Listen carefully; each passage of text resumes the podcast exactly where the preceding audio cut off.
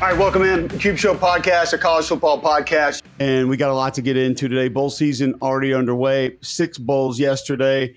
SEC doesn't get going for about another week, a little bit past that, and we'll have time to preview those a little bit later.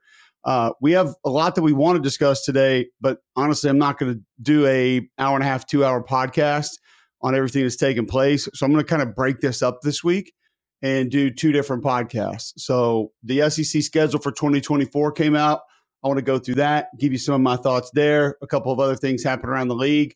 And then because there's so many guys in the portal, so many guys coming in from the portal to different SEC schools, I'll give you my film evaluations, my thoughts, what I'm hearing about some of those players coming in in sort of version two of this week. Christmas is next week anyway, so we're not going to get one out next Sunday, which will be Christmas Eve. I've got the Birmingham Bowl next Saturday and there's going to be a lot that happens before then. Probably a little bit after that, we'll go ahead and drop another one of other guys in the portal.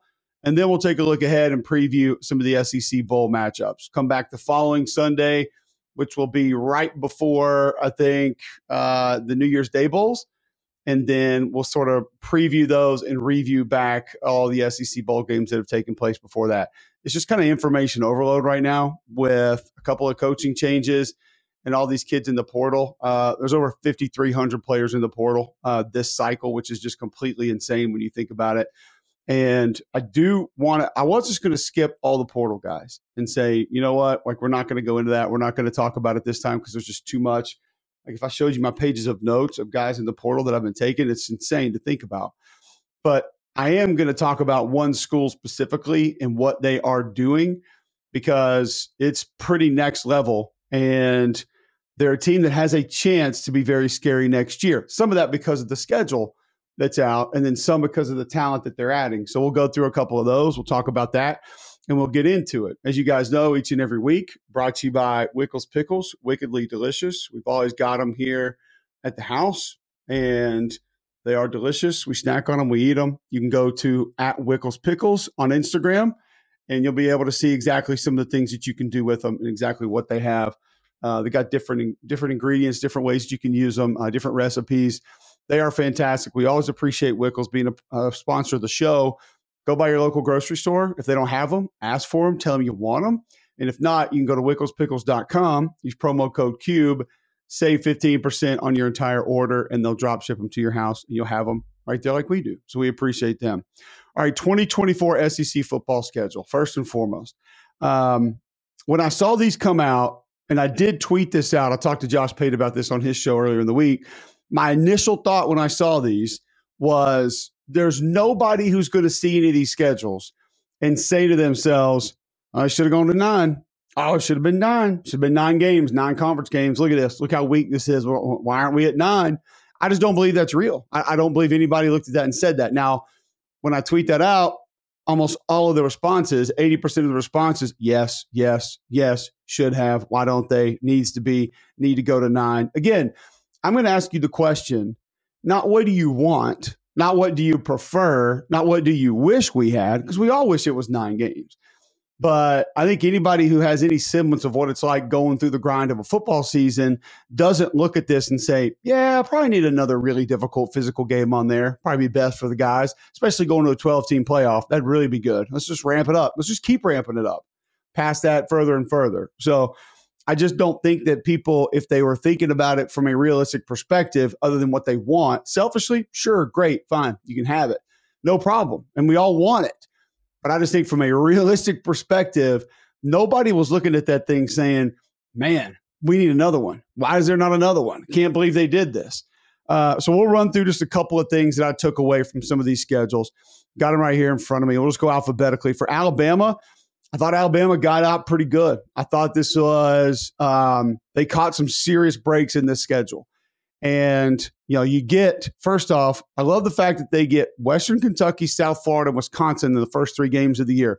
At Wisconsin's, you know, that's, that's a rough place to go play. Camp Randall's, that's it's a tough place to play.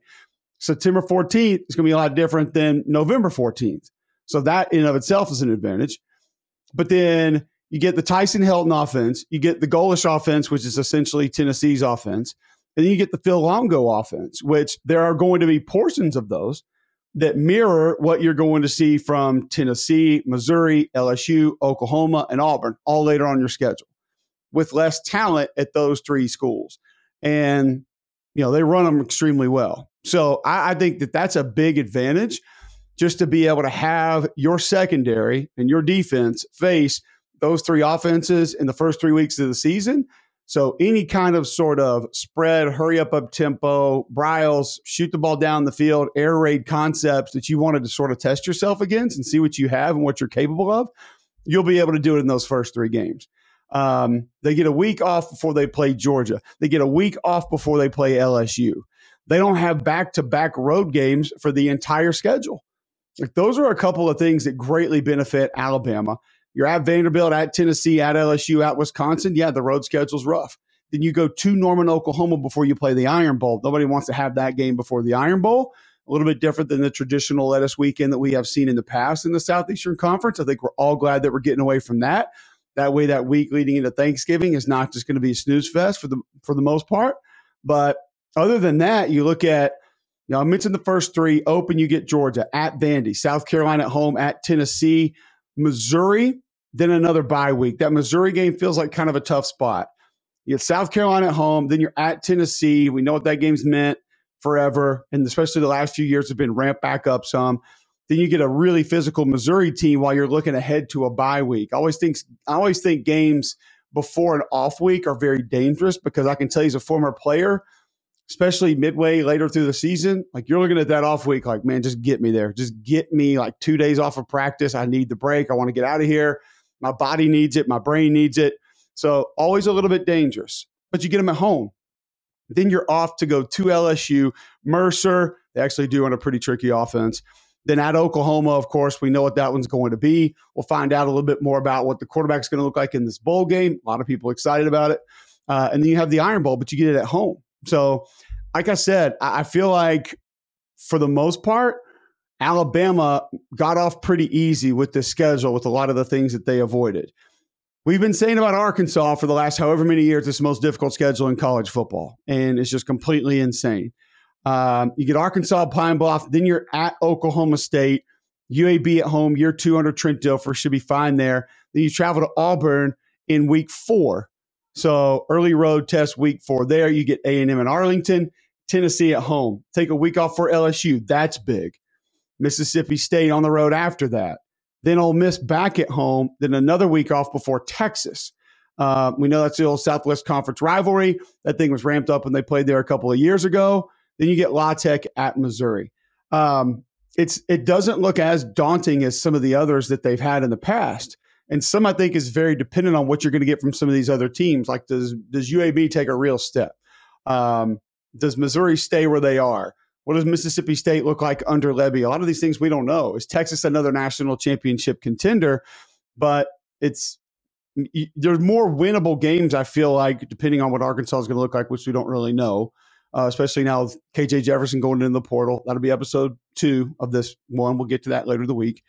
But at Missouri, at State, A&M neutral, at Auburn, at Oklahoma State, and then you got that Pine Bluff game in Little Rock. So you don't get to take advantage of that strong home field advantage as much as you'd like to, but it's not as bad as what we've seen in the past. It's not, I mean, it's not an easy schedule by any stretch of the imagination, but there are portions of it that I think are a little bit lighter than the heavy lift they've had the last couple years. All right, Auburn, main thing that sticks out: A&M, Alabama A&M, Cal, New Mexico, Arkansas, Oklahoma. First five games out of the gate, all at home. They don't leave Jordan Hare Stadium until October the 5th. That's massive. You get that home field advantage to be able to figure out who you are, what you are, have that crowd behind you, build up some momentum before you travel to Athens, Georgia on October the 5th. And if you're looking for a little bit of an advantage there that you want to try to find, um, well, Georgia's at Alabama the week before Auburn travels to Athens. Maybe it's a little bit of an edge. I don't know how much it's going to matter because uh, Georgia's going to be the more talented football team. You get the week off after Georgia, uh, which you'd like to have it off before, but I also think it's big to have it off after because physically we know what that game's going to be. But then at Missouri, at Kentucky, keep in mind, they didn't leave Jordan Hare Stadium until October the 5th. Auburn does not come back to Jordan Hare Stadium until November the 2nd. So first month at home, second month away, November, Vandy, open date, La Monroe, Texas A&M at Alabama. Here's the part of the home stretch that I like. Vanderbilt, a team that you should be able to handle and you should be able to beat. Then you get a week off. So if you were to lose a guy, say at Missouri, at Kentucky, to concussion or tightrope, even so, you know different things like that, like the chances to get them back for A and M and Alabama is very real. And maybe you don't drop a game because of it, because you get Vandy, Open Date, La Monroe, then you get Texas A&M and Alabama. So I do kind of like how the back end of the of the schedule favors if you need a guy back or if a guy was going to miss a couple weeks, you have a little bit of a buffer in there that you might be able to manage. And Auburn's not a team that's ready to have great depth anyway, so I don't think they have that going there late in the season. All in all, you're at Georgia and at Alabama. Need I say less? That's a brutal schedule. Uh, but you then you throw in playing at Missouri and at Kentucky in back to back weeks. Technically, you'll play three in a row with Georgia, Missouri, and Kentucky. You just have an off weeks uh, sandwiched in between. So it's it's a tough road slate, but I do like to be able to build up some of that momentum in the first month of the season and a little bit of a buffer in the last month. Um, I'm just going to kind of stop right here and say this. I've never seen anything like this Florida schedule in my life. Maybe the AFC North in like the mid 2000s, but this is a literal death march. Like, this is unbelievable what this team is going to have to do. And you know, Josh Payton, I had a cool discussion on his show about with this 12 team playoff coming and where some of the scheduling is going. We're going to have to change our process as to how we view teams with two losses, three losses, hell, some years maybe even four. Number one, we're not going to have as many undefeated teams or one loss teams. So part of that is going to have to shift and not just say, oh, that team lost two games, they're out, they're no good. That team lost three games, don't even, don't even talk about them you know the way te- the way people talk about LSU this year, the way people talk about Arizona this year. Nobody wants to give teams a lot of credit for beating those teams or having to play those teams. They're really good football teams, though. Um, you know, some of the traditional powers, like a Penn State, yeah, they hold on to that and they still get credit for that. But there are others that people just look at and say, well, I, I think it took people a while to get on board with Louisville this year and how good of a football team that was. Like until they knew they were going to be in the ACC championship game, not a lot of people would say, oh, I had to play Louisville though, or man, Louisville game was tough. So we're going to have to change the way we view some of these teams. And honestly, guys, I don't know how long that's going to take. Is that going to be a year? Is it going to be two years? Is it going to be five years? Are we going to be at 16 when we finally get our brains ready to deal with that? I don't really know. But here it is. Miami at home, Samford at home, A&M at home, at Mississippi State, bye week, Central Florida at home, at Tennessee, Kentucky, bye week, Georgia, neutral site, as we know, at Texas, after you play Georgia technically on the road, LSU, Ole Miss, at Florida State. Folks, whoa, Nelly. All right, let's just take into consideration first. You're playing three teams inside the state of Florida. Miami, Central Florida, and Florida State. Um, Florida State on the road as well. You know those games are going to mean more. Just inherently, they are uh, to the fans, to the people. There will be distractions. That's a lot in and of itself. Samford runs traditional air raid. Chris Hatcher does a good job with that offense. That's one that you at least have to show up for and you got to play for. Uh, if I'm not mistaken, Mullen went to the fourth quarter with them a couple of years ago. It was like 72 59 or something. Um, at Mississippi State, at Tennessee, at Texas. Oh, how about this November? So let's just say you manage your schedule. You're fine. You, you're you're you're ahead of schedule. You're looking pretty good. And in the last month of the season, you play Georgia neutral site, Texas on the road, LSU, Ole Miss at home, and then at Florida State. Wow. So basically, what I'm saying is, Florida fans, get your mind right as to what a good season would be with that schedule. So, I honestly, it's it's insane. It's one of the most difficult schedules I've ever seen, and one B to that would be Georgia. And this is what I'll say about the Georgia schedule. If this wasn't Georgia, if this was Auburn, Mississippi State, South Carolina, maybe even Missouri, we would be talking about the schedule in a very different way. But because it's Georgia and we just, our brains are dialed into, wow, we got five stars all over the place. That's going to be a great football team. But they won back to back national titles. They were in the SEC championship game. No, this is still an absolute gauntlet of a schedule for the Bulldogs. Clemson in Atlanta, Tennessee Tech at home, at Kentucky. I don't like that for Georgia. I love that for Kentucky. We'll talk about it a little bit more from the Kentucky perspective later, but a team that physically has not been able to go toe to toe with you, partially because they've been beat up, and both teams maybe being a little bit uncertain of who they're going to be, what they're going to be. Like we saw Georgia this year, took them a little while to sort of gain that full identity on offense. And I will say, historically, Kentucky has not been a strong team out of the gate. Like they haven't started strong out of the blocks. So it's not like I really expect them to just be here we come week three. But I do like where that game is for Kentucky a lot more than I do when it's, you know, week eight, nine, 10, whatever it's been the last few years. Then you get Mississippi State at home. You're at Texas after that. Open date, Florida, neutral. At Ole Miss after you go to Jacksonville to play Florida. And then Tennessee at home, UMass, and then Georgia Tech at home to close it out. If that secondary and that pass rush are not ready, think about the stretch of Mississippi State, Auburn, Florida, Ole Miss, Tennessee with a bye week sandwich in there back to back to back to back. It's a lot. It's a lot, man. That is a heavy, heavy lift. You open with Clemson, you close with Georgia Tech. Brent Key, I think, has that thing on the up and up. You're at Bama, you're at Texas, you're at Kentucky, you're at Ole Miss, a team who has a chance to be pretty good next year. It's just a lot, man. And it deserves to be discussed as a more difficult schedule than it is. But it's Georgia, so people aren't going to want to do that, which we haven't even reset this past year with Georgia because Tennessee was a pretty good team. Missouri was a really good team. Kentucky was a pretty good team. Ole Miss was a really good team. And nobody went back and said, oh, Georgia, this cakewalk of a schedule that they had, actually, that was a little bit more difficult down the stretch. That was a tougher schedule than we thought they would have. Everyone just lets that be. I'm speaking more national. They just let that be the easy schedule that everybody thought it was going to be going into the season.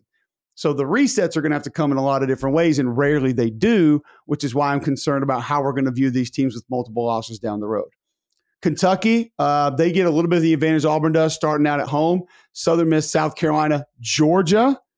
Then they get Ohio at home, at Ole Miss in a bye week, Vanderbilt. So just right there, a chance to get off to a good start. Georgia going to be tough, but early.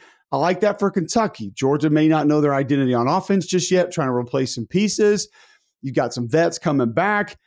Vandagriff comes in and maybe he's humming at quarterback. He's going to have the receivers. Offensive line hopefully takes a step. Brad Weiss co- controlling that defense. Year two of Liam Coen. All I'm saying is it feels like there could be a better chance that one's competitive than what it's been the last few years. Um, the Ole Miss game, though, going to be one that's a little bit different because obviously they're built to play a different style of football than Kentucky is. And you're going to have to be ready to match that. At Florida, Auburn at home, at Tennessee, open date, Murray State, at Texas and Louisville. Um, I think the road schedule is really what sticks out. At Ole Miss, Florida, Tennessee, Texas ah, you, you it's a good start to have the first four at home and then a bye week and then Vandy, which you could rack up some wins there by the halfway point. But those road games, brutal down the stretch, just brutal down the stretch for Kentucky. And we know what Louisville was this year, even though Kentucky got that win. That one at home, at least you're going to have that little bit of an advantage there. All right, LSU, one of these big non con games for the SEC early in the year. Remember, we've already called out a couple of them. We're going to get even more. Southern Cal, Sunday night, Labor Day weekend in Las Vegas. Should be a lot of fun. Looks like Will Howard might be the next quarterback at USC. He's very capable. So that'll make it even more interesting. You would imagine Nuss going to be the guy for LSU. Should be a good one. Have the stage to itself. Be awesome. Nicholls at South Carolina. So, all right, here we are, week three. You've gone two time zones over, and now you got to go another time zone the other direction and play in one of the most difficult places to play in the league. Don't love that, that the first three weeks you have to do that kind of travel. You'll get UCLA September the 21st. So we're going old school Pac 12 here on the front end. South Alabama, uh, they're going to lose a ton of talent this year. Just had a receiver out of the portal go to Louisville. So I don't think this can be the same team that it was last year, but Kane Wommack does a good job with that group. You get a week off, Ole Miss at home, at Arkansas, at A&M. Two tough places back to back Week off before Bama. That's big. So you get a week off before Ole Miss to get ready for what looks like right now it might be one of the better offenses in the league. And then you get a week off for Alabama, which is obviously going to be huge. That's one that's been happening for years. And then you finish up at Florida, Vanderbilt, Oklahoma at home. Interesting that we went with the LSU and Oklahoma uh, to finish that thing off, but some of these were going to be weird, and we knew that. All right, um, so it's I mean it's tough. I mean the the road schedule, the back to back road games, Arkansas and A and M, the two trips in the first three weeks of the season, the non con with Southern Cal, UCLA, South Alabama's not a pushover. That's difficult. So it's a tough schedule for LSU. Uh, we'll go to Ole Miss quickly. Now, this is the one that we're going to talk about Ole Miss here in a few minutes. All right. So, my friends over at Blue Delta Jeans, Nick and those guys have been waiting for me to get to Ole Miss. We're actually going to talk about Ole Miss in the portal a little bit today. And like I said, we'll get to the other guys later in the week. But they are doing some damage in the portal. We'll hit that in a minute. Blue Delta jeans are something you need to be thinking about anytime and always. Christmas is coming up. You can still get that gift card digitally, get it set up, and you can actually get now fitted digitally for these Blue Delta jeans as well. They're custom fit, the most comfortable denim you'll ever have, stretchy, flexible, breathable, multiple colors, multiple fabrics. They can get you set for everything. You can dress them up, dress them down, go casual, go nice. I love my Blue Delta jeans. You will love yours. Go to bluedeltajeans.com, see what they can do for you. And don't forget to tell Nick and the guys you heard about them right here on Cube Show. Um, Furman, Middle Tennessee, right out of the gate. At Wake, Georgia Southern, just got smoked in the bowl. Kentucky at home. At South Carolina, at LSU, week off. Oklahoma at home. At Arkansas, Georgia at home. Open date at Florida, Mississippi State. Mississippi State on November the 30th, by the way, which is not Thanksgiving. That's what's on the schedule. All right, so should get off to a great start here. Furman, Middle Tennessee at Wake, Georgia Southern should be good. Kentucky game, we'll see what that is. At South Carolina, Ole Miss should have the advantage there. Tough place to play, but you go to Columbia, then come back go to Baton Rouge. That's tough that next week, and that's that's you know it's a rivalry game. Week off before Oklahoma though, but you get them at home. At Arkansas, we know what that game is. It's been weird, but okay. Georgia, ridiculously tough. Get them at home. And if things are looking like they're going to go to the playoffs, that place is going to be rocking. I mean, the Vaught's going to be loud on November the 9th. Week off, you're at Florida. Don't know what they're going to look like. So a lot depends on how many wins they have as to how difficult it is to play there at that point. And then obviously you get the Egg Bowl at home. So the, I like the schedule. I don't like South Carolina LSU back to back after you play Kentucky. So fist fight of a game and then two difficult places to play. You go play Oklahoma at home, and then you got to go to Arkansas the next week. But that's just going to be what it is. So I don't look at many giant pitfalls in this Ole Miss schedule. I think it's one that's pretty favorable. Now, there are a lot of people that just look at the schedule and say, "Whoa, buddy, I got them in the playoff." I'm not going to go that far. I think we got we'll do a little more homework than that. But I also think that it's feasible looking at that with the kind of team they may have, they could put a good season together. All right, Mississippi State goes Eastern Kentucky, year one under Lebby, at Arizona State. God, I hate going that far and coming back early in the season. Kind of like what we talked about with LSU. Uh, we saw State do it a couple of years ago. I've actually talked to John Cohen about that a couple of times when he was the AD there, and just like how you have to manage so much around it. Auburn did it with Cal this year. It's, it's just a lot. It's a lot on the players. So you got to be careful of Toledo, a team that I think won 10 games this year, coming in next week.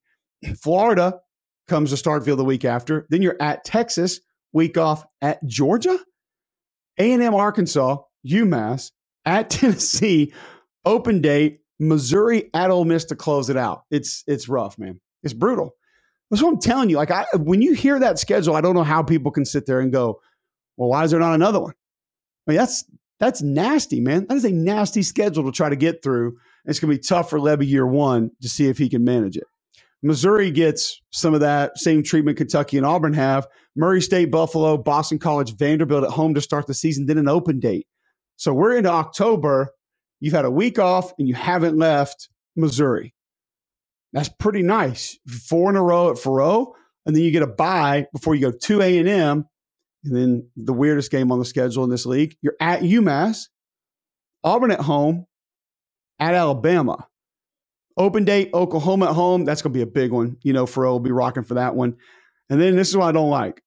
After you get Oklahoma, at South Carolina, at Mississippi State, Arkansas to close it out. So you get two games on the road, tough venues, and then a rivalry game at the end of the season, back to back to back, after you sort of play this renewed rivalry with Oklahoma to start it out. So I do like the open date after you travel to Bama. Longer trip, physical game. If you were to drop it, well, extra time to get over it, figure some things out. But I love how this team has a clear path to just go full sprint right out of the gate. Murray State, Buffalo, BC, Vandy, open date. Like that's a lot of momentum going to A&M that's going to have a whole new roster. I mean, if you're talking about guys going to the draft and guys that are have already hit the portal, they're all over the place for that squad. So we don't even know what that thing's going to look like. You could roll through that one, then roll through UMass. All of a sudden, you got an Auburn team that we don't really know if they're going to be great before you get Alabama. So October 26th, Missouri at Bama, that could be one that we're not circling right now that we could be looking at as a mammoth matchup in the SEC in 2024. All right, Oklahoma, Temple, Houston, Tulane, Tennessee at home. So you get first four out of the gate. Then you're at Auburn. I promise you, Jordan Hare is going to be rocking for that one. Uh, week off after that, Texas and Dallas. Obviously, get the, the you get the week off before you play in the Red River rivalry. Uh, then you get South Carolina at home at Ole Miss, Maine on November the second. That's just weird. Um, at Missouri, open date, Bama at LSU. All right, I'm not going to ever say I like you going to LSU at the end of the season. That's tough. I'm not ever going to say that Alabama, LSU back to back, there's any positive spin to that, any way, shape, form, or fashion. It's just not a real thing. But I do like the fact that you have an open date before Bama. And then before you play at Missouri, you have Maine, so that's one where you can sort of regroup and you get the open date before the Red River shootout. So there are parts of that Oklahoma schedule not as bad. Plus, you get the first four at home before you make that trip to Auburn. And you get a week off after you make your first SEC road trip. So they get introduced to SEC football September 28th. We're going to talk about that with Texas in a minute, by the way, like the SEC introduction. Some of you don't really understand kind of where I'm going with that, which is fine. I'll explain it further in a minute, though. But they get that September 28th and you get another week off. So I actually like Oklahoma's schedule. It's not, it's one that I think is more manageable than people will give them credit for. South Carolina, Old Dominion at Kentucky, LSU Akron at home, open date, Ole Miss at home, and then high at Alabama, at Oklahoma, bye week, Texas A&M at Vandy, Missouri Wofford at Clemson to close it out. Yeah. You're at Oklahoma, you're at Alabama, you're at Clemson, you're at Kentucky. That is, yeah, it's a lot. It's a, it's a tough schedule. The non con should help. Old Dominion, Akron, be able to get those. You get a week off into September, rolling into October with Ole Miss at home. That helps a little bit. But that sandwich road trips, Tuscaloosa and Norman, no, don't like it. Uh, LSU week three, do not like it. By the way, coming off a trip to Lexington, don't love that. No. And then obviously at Clemson last game of the year, just tough, tough. Arkansas got a little bit of a lighter lift. South Carolina, like I feel like I don't want to say they put another plate on, but they definitely didn't take any plates off. Uh, Tennessee, UT Chattanooga, NC State, and Charlotte right out of the gate. Kent State should be good. Um, NC State's going to have a new quarterback. We'll see how that thing can go. Um, Grayson McCall from Coastal going to roll down there. They had rolled through a couple this past year. He'll bring some consistency. Kent State, you'll be good. You're at Oklahoma in week four. Bye week at Arkansas. And then Florida, Bama, both at home, which is huge. Now, those are two like traditional 230 CBS games with Tennessee, rivalry games, massive games, mean a lot, games with implications of conference championship game, national championship, NFL guys all over the place. Now they're back to back after you make the trip to Fayetteville, by the way. So that's a lot. But then you get a week off. Kentucky State at home at Georgia, UTEP at Vandy. So you get a pretty good close.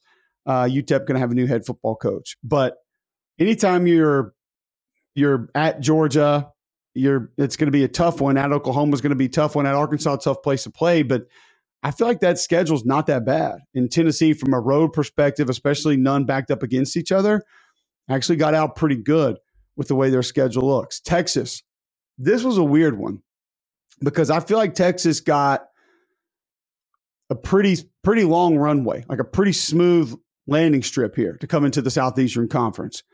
Colorado State at home, at Michigan, it's tough. No way around it.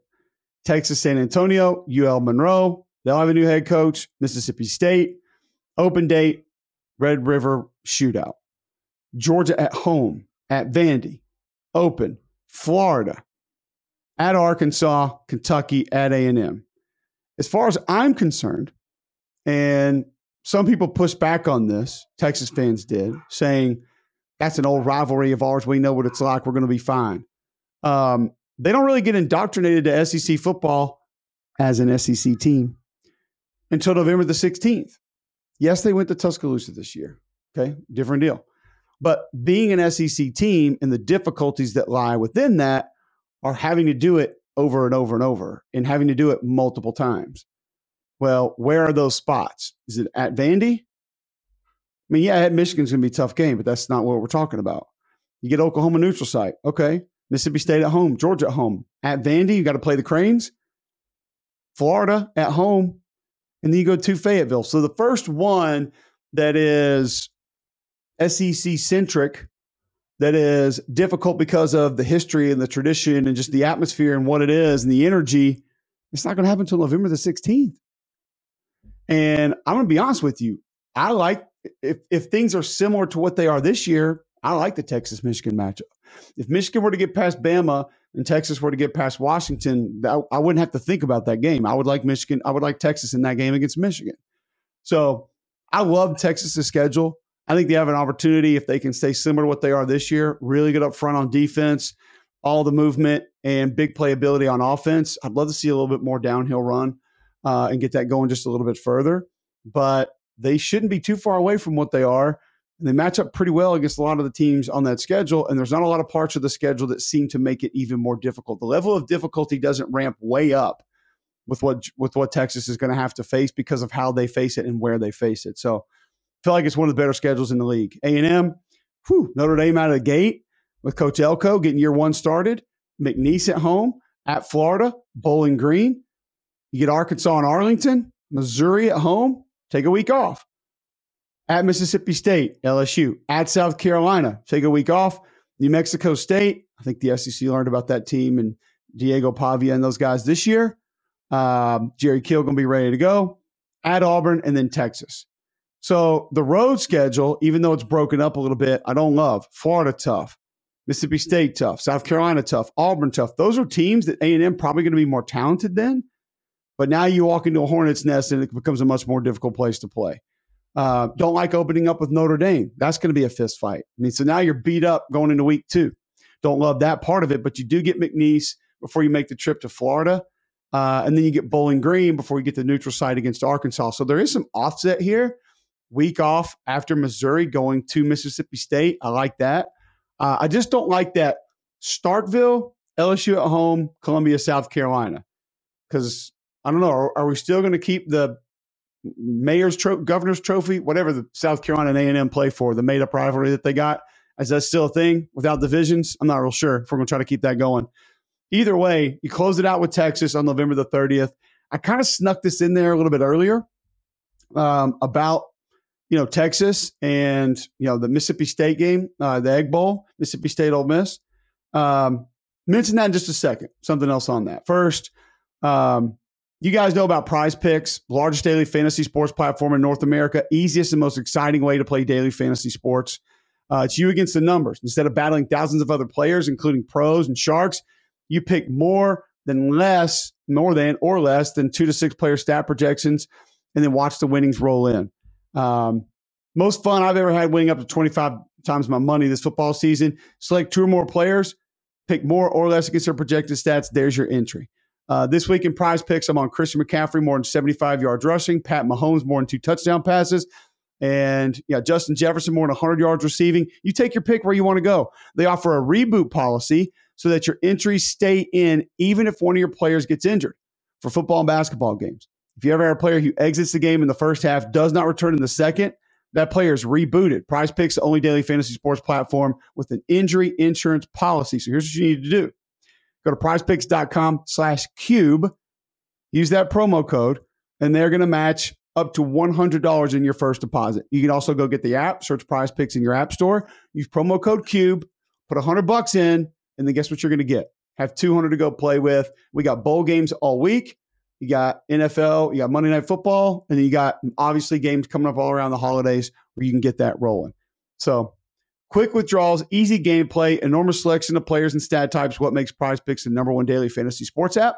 Go to prizepicks.com backslash cube, use promo code cube, put 100 bucks in, they're going to match it.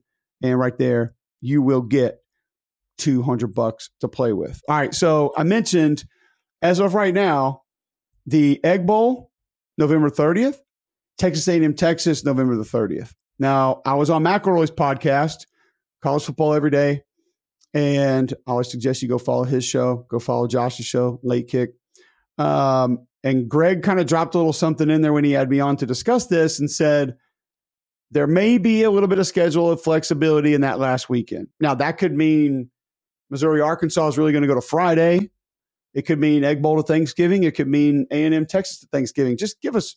I'll ask Greg Sankey. Give us one on Thanksgiving. Like I just need. I need to be sitting around for Thanksgiving. Uh, listen, would love to call the Egg Bowl on Thanksgiving again, but we need a college football game from this league on Thanksgiving night because we've had two that have lived there before and have been awesome when they've been there. So I at least want to get one if we can. Friday game, cool. Big day Saturday, that's fine but at least give me one of those games on Thanksgiving. Please, got to have one of them. All right, Vandy's got Virginia Tech at home to open it up. Alcorn State next. Then they're at Georgia State. They'll play at Turner Field. At Missouri, open date. Bama at home. At Kentucky, Ball State, Texas at home. At Auburn, South Carolina, week off. At LSU and Tennessee. I don't know how to escape this. It's nasty. It's brutal. It's rough. It's just rough. Missouri on the road, Kentucky on the road, Auburn on the road, LSU on the road. Alabama's coming there, Texas is coming there, South Carolina's coming there, Tennessee's coming there. Like, whoa. I think about the times that I have been in that stadium when I've had to see those Vanderbilt quarterbacks go silent count at home. And when I've looked up and been astonished at the amount of red and black that I've seen, or the amount of purple and gold that I've seen, uh, or the amount of orange and blue that I've seen. So maybe it's a little bit of a blessing that some of the construction will still be going on. I don't know. And that roster has been turned over as much or more than anybody else's, which is just insane to look at what's happened to him in the portal. So I did tell you that we would talk one team in the portal before we got out of here. And I've got notes on notes on notes on teams who have guys leaving. I've been studying the film, the guys coming in, I've watched them. We're going to break those down for you, and we'll get another episode and be able to do that. But I've got to get into this real quick. Lane Kiffin and company are dominating the portal. And he's been the portal king and he's had success there. But what they're doing this year might be a little bit different than what we've. I thought Florida State, Michigan State, the first go around, maybe had the best we had seen. Oklahoma was really good the next year when they got a couple of the Tennessee kids. One, uh, they got Eric Gray and Wanya Morrison, those guys. Florida State was really good last year. This may end up taking the cake. As of right now, Tyler Baron, Tennessee edge defender, is in for Ole Miss, committed. 6'5, 250, 27 tackles for loss in his career, 13 and a half sacks. Kid can play. Now, I don't know if he's the best locker room guy. I don't know if he's always motivated. But I like his versatility because they slid him down inside in some of their jet packages this year, and he gave him a nice little inside pass rush. He's got enough twitch off the edge to be able to help you. Princely Umanmielen, Florida edge defender, has a ton of twitch and a ton of flexibility off the edge. Now, Austin Armstrong had him moving a lot, run, twist, stunts, different things. But when he just dips and rips off the edge, he's tough to deal with, man. Like really tough to deal with. Um, he's a little bit lighter at 250, 6'4, but he can get it. Like that's a great get for Pete Golding to be able to utilize off the edge. And then you bring in Oklahoma safety Key Lawrence, 6'1, who is a He's a bit of a thumper, big run stopper, super physical, but he'll upgrade the size on the back end. He's not going to help in coverage too much. Not a great coverage guy. If you're talking like a downhill trade paint guy, you got one in Key Lawrence. Um, Tamarion McDonald, um, a guy's been a little bit dinged up from Tennessee, played some nickel, um, had a shoulder last year. There's a bit of a problem. And listen, he's played in 41 games. He's got four career interceptions. Like experience. Pete Golding's going to need guys that can play different things safety, nickel, free, boundary, whatever. Like you got to have versatility back there and you got to have numbers in the secondary in today's college football. So it's a pretty decent get. It's not where those other two are. And then today, Juice Wells commits. I had Juice Wells as the best receiver in the SEC going into last year. Now, I still would have been wrong, even if he had the same year he did the year before, because Malik Nabers was insane. But he has a chance to be, I'm not going to say the number one receiver because I, I right now I'd say it's going to be Luther Burden. And I'd say Tre Harris will probably be in the mix for being the number two. But if he wants to be and he's healthy, he can be a top three receiver in the SEC easy. He can be top two, probably. He's big time. Uh, 50 50 balls, physicality, work in the middle of the field, moving around. Like Lane Kiffin wants a matchup guy. If Juice Wells is healthy, he can be that matchup guy. 71 for 965, seven touchdowns in 16 games for South Carolina. He had a 116 for 1853 and 21 touchdowns in uh, two years at JMU. 61207. He's incredible. Here's the good news. I'll tell you a story about Juice Wells. Shane Beamer told us that when he first got to South Carolina, he wanted to raise the level of all the other receivers. So he was kind of pushing those guys, leaning on those guys. And he had to call him in his office and he's like, Juice, we brought you in here for this. I love this about you, but like you got to back off a little bit, man. Like you're going to run my whole receiver room out of here. Because he was challenging those guys, pushing those guys, calling them out when they weren't working hard, calling them out when they weren't doing extra. Like that's his competitive brain when it's going is elite. He had the foot injury this past year. Don't know how he comes back. He was also cleared my understanding is this past year. Did not come back to play. Can totally understand not wanting to risk it. I get it. Tweeted out he was coming back to South Carolina. Didn't. I feel like South Carolina did the things they needed to do to keep him. That is what it is, whatever. But the behavioral aspect of some of these guys would be my only mild concern. Can it be overcome? Absolutely, it can. And it looks like Walter Nolen's going to be in there too. So you get the Walter Nolen deal done and now you've added Tyler Baron, Princely Umanmielen, Walter Nolen up front on that defense. Like you've changed your front, totally changed it. And I thought they pretty much revamped it last year. It just wasn't going to have the twitch and the athleticism that this group could have if that gets done.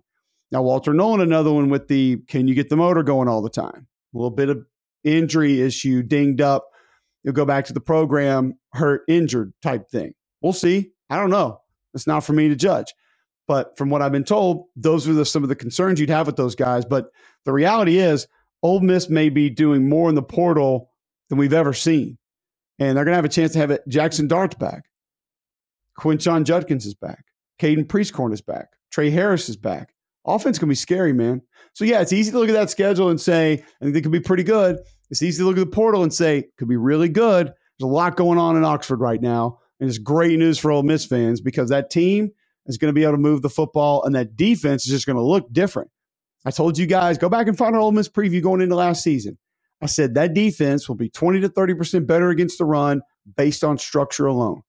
Pete will know how to line guys up to at least be in better position to make plays more often, and they'll be more responsible. Now, I thought he was a little hyper aggressive this year. I don't know if he backs off at all, but his brain coordinating that defense is just better. It is. And he has been great for Lane Kiffin. I shared some of those stories during the season how Lane told us, like, Pete's really good for me because he wants to win a different style game than I do. He helps me understand that I don't have to go score 45 or 55 in every game to actually win. And Lane told us coming off that Auburn game, we had him against Arkansas, and he said, It's the first time in my life that I have not gone into a game thinking I had to score on every possession to win the game.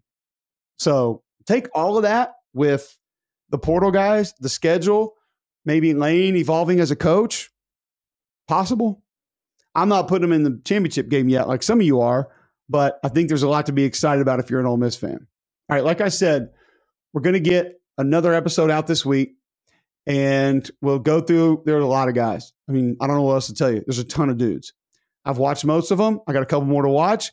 I have a different episode. Otherwise, we go two hours and break down some of the guys coming into the league, what I think about some of the guys leaving SEC teams. We'll get you up to date on all of that and some coaching changes and more next time we come back. Keep it locked here on Cube Show. Please click subscribe uh, if you are listening on iTunes. If you're listening on Spotify, please subscribe. Please rate, leave a review, only five stars. And please like this video if you're on YouTube right now and subscribe on YouTube. Thank you guys very much. We'll be, we'll be back later this week, not even till next Sunday.